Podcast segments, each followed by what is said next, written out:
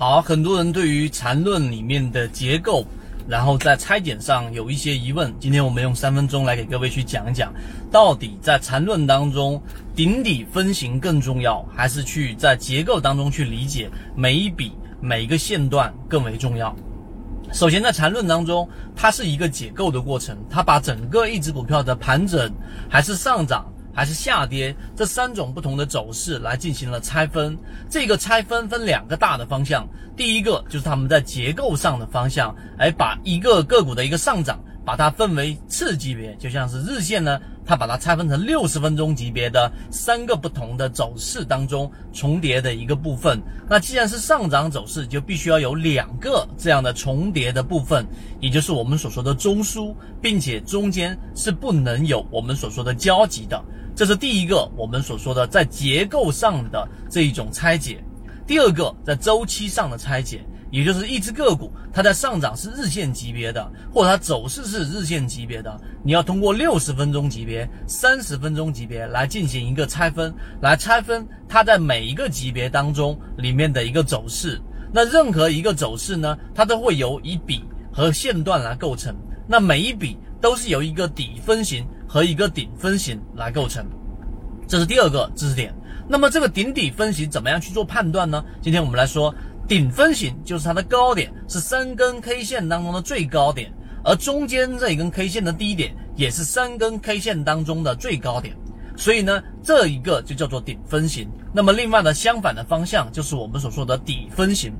顶底分型它只是一个线段的开始和结束。所以在这一个过程当中，如果你做好了判断之后，你可能会掉入到一个陷阱。这个陷阱就是我只想去看这个顶分型，或者是我只想看这个底分型。这个顶底分型之间，其实最重要的并不是。哎，我去判断出顶分型还是底分型，因为很多人会以为顶分型，然后我买入进去了，然后在底分型啊，然后我去做这样的一个买入，顶分型我做一个卖出，这一个好像是我买卖点的关键，其实错了，因为顶底分型是随时都可能出现的，并且它的整个出现频率会非常高。还有一个缺陷，就是当它出现一个顶分型之后，没有一个必然的这个结果输出，就是它一定会往下打。它可能在出现第四根 K 线之后，然后又形成了一个类似底分型的走势，然后又往上走了。所以这一种顶底分型的判断，并不是缠论当中的关键。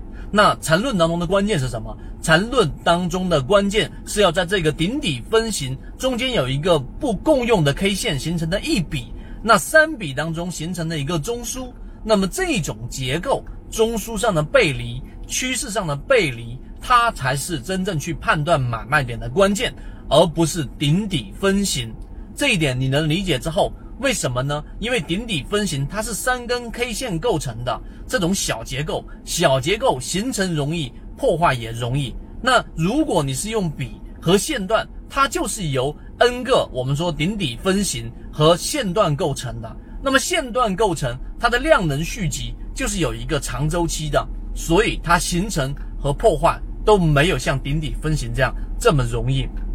所以它要形成很难，它要破坏也很难。于是你用我们所说的这一种中枢，用我们所说的这种线段的形成的这一种趋势走势的这种背离来判断买卖点，成功率会比。前者要高很多。今天三分钟，我们已经把最精华的内容提炼出来，更多的内容我们在缠论的泽西缠论这个专栏当中会给各位去讲到，希望对你来说有所帮助。好，各位再见。